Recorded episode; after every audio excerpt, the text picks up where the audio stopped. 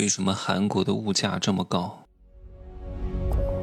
没有事实，没有真相，只有认知，而认知才是无限接近真相背后的真相的唯一路径。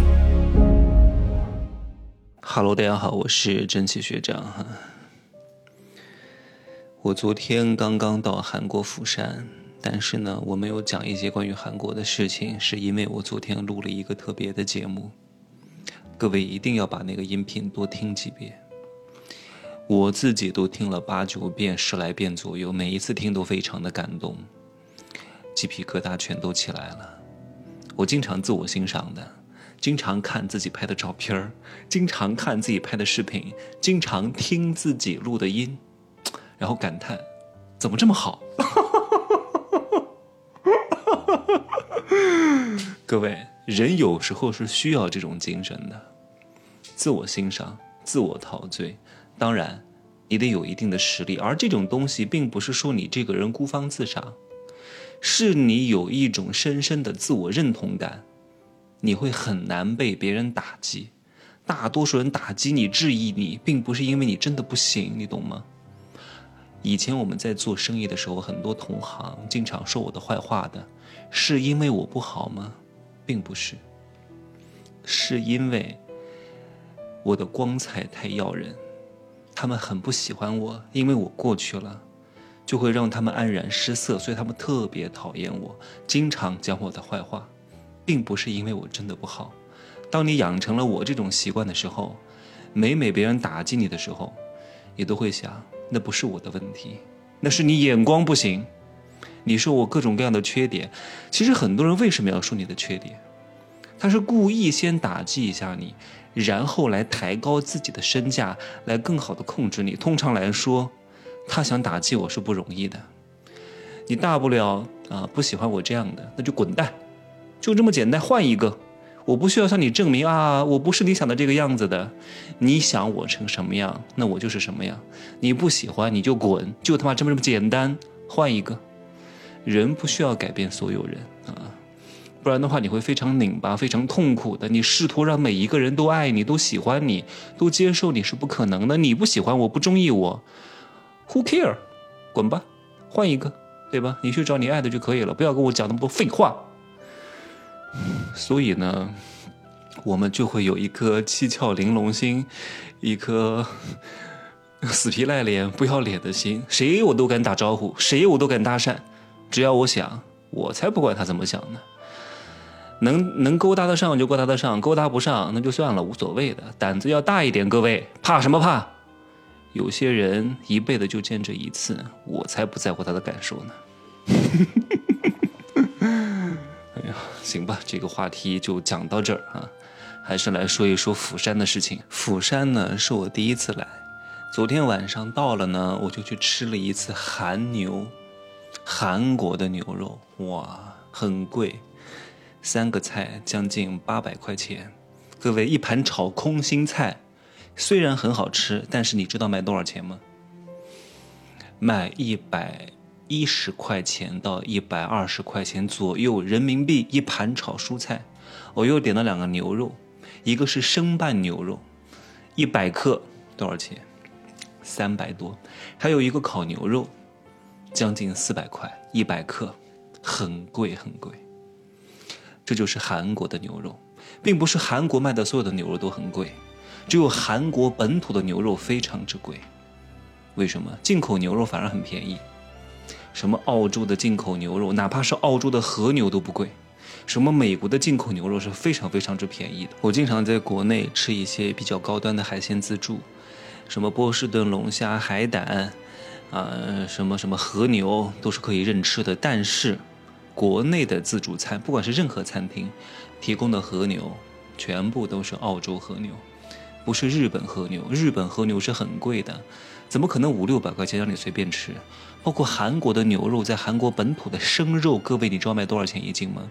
四五百块钱一斤，所以韩国本地人一年也吃不上几次，都是拿来送礼的。他们平时吃的都是美国进口的牛肉、澳洲进口的牛肉，反而进口的比较便宜。为什么韩国的牛肉很贵？因为韩国的这个牛的品种非常特别，非常优质，喂的这个饲料呢也非常好，再加上韩国本土的面积非常小，牧场很少，所以它的价格就比较高。日本的和牛呢也是同样的道理，除了韩国本土的牛肉很贵之外，韩国的一些其他的食品和服务也都很贵啊。呃，当然是按照中国的平均生活水平来算的，确实不便宜。比如说，我刚刚买了六个柿子，柿子不是西红柿，是那种秋天的柿子，六个花了我五千韩元，五千韩元大概是价值三十块钱左右，也就是说五块钱一个柿子。那我在成都买六个柿子，顶多十五块钱啊。然后我又买了两斤阳光玫瑰，不是那种特别品种好的阳光玫瑰。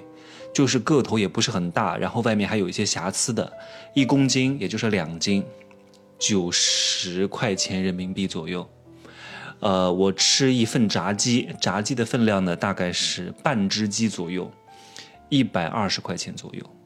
一碗面的平均价格，非常普通的一个小店，人民币大概五十五块钱到六十块钱左右。各位，是不是很贵？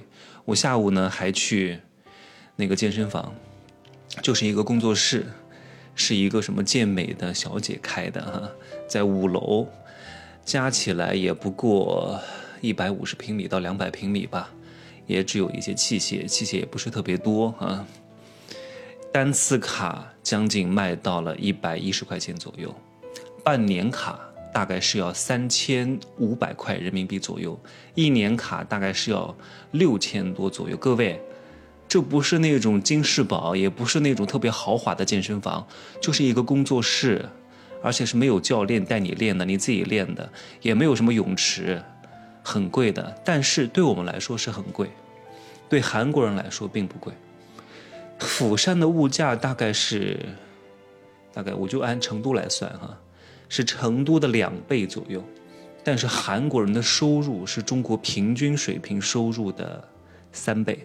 大概是一个什么样的水准呢？比如说，你是一个刚刚大学毕业的学生啊，本科，你大概二十二岁到二十五岁之间的平均月收入是一万二到一万三之间。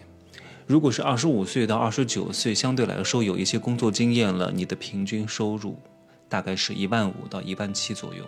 三十岁以上，三十到三十五，平均收入大概是一万七到一万九左右。各位。这个收入很高了，收入是我们国家人的三倍，消费水平呢也只是我们国家的两倍，或者是一点七八倍左右，所以对他们来说不贵，对我们来说很贵。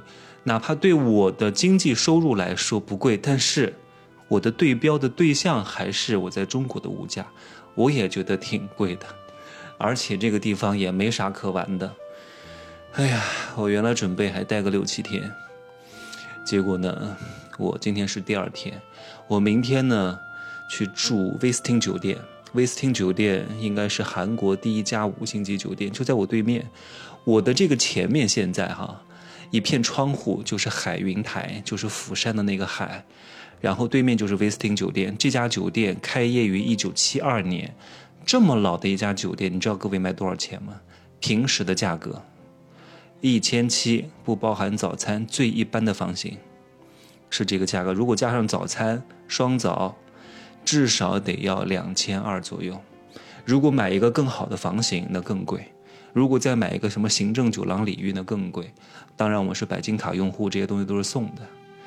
住两天，体验一下，就回中国大陆休整一段时间，先去上海，然后再去厦门，然后再回成都。然后再去东南亚。哎呀，对了，刚刚还少说一点啊，其实生鲜的价格在韩国算是比较高的，因为韩国地方很小，很多蔬菜水果其实也很难种得出来。那为什么韩国政府知道进口这些农副产品价格很低，但是却不大量进口呢？嗯，大量进口，各位对谁有好处？对谁有坏处？有坏处的肯定是城市的居民。呃，因为他们没有田，也不种地，也不养牲畜，他们没有这些所谓的土地的，所以呢，大量进口之后，他们买东西肯定便宜。但是韩国的农民就遭殃了，因为他们没有什么价格优势了，会冲击他们韩国本土的物价，所以韩国政府呢，牺牲一部分的人，保全大多数的这些农民，让他们种的这些庄稼、种的这些粮食、养的这些牲畜，能够在本国市场卖一个比较不错的价格。而且还有一点特别的奇怪，韩国本土的这些大型超市，不包括什么 Seven Eleven 哈，Seven Eleven 呢，还有那些韩国本土的小超市，叫什么 E 什么 C，我忘记了哈。就是那些社区店，社区店是可以二十四小时开业的，但是那些大型超市，在零点到早上八点之间是不可以营业的，而且每个月必须要停业两天。各位，你知道为什么吗？因为大型超市它的采购成本相对来说是比较低的，它有可能不在 A 上面赚钱，靠低价吸引你过来，然后通过别的产品赚你更多的钱。那这样的话呢，就会导致这些小商贩、这些小市场、这些普通的菜市场、这些个体户，他的生意就会受到冲击。大家全部都去大超市买，因为大超市 A 不要钱，通过 B 上面赚钱。但是那些小商小贩，他只靠 A 赚钱的就赚不到钱了。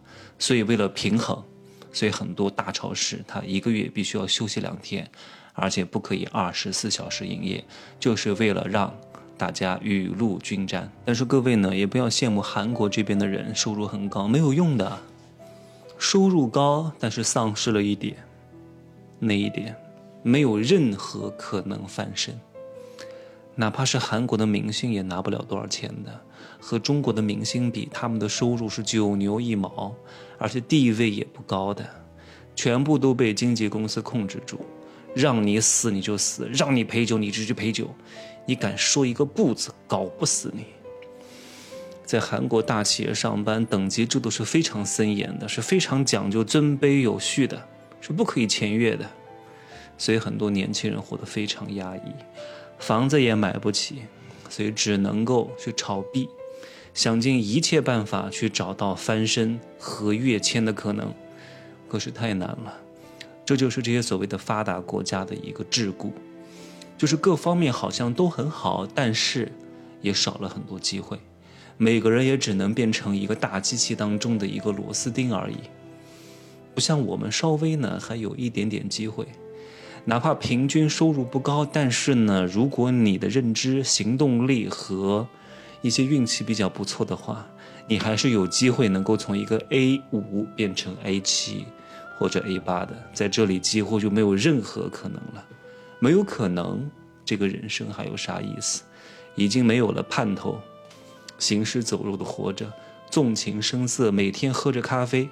你看这里卖的咖啡都是很大一桶的，都是五百毫就我都不止一升起卖，也不贵，很便宜，十几块钱一升，就是我们平时喝的矿泉水那么多一样。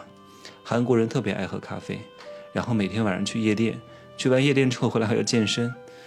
太卷了，韩国人太卷，没办法，资源有限，呃，只能卷，对吧？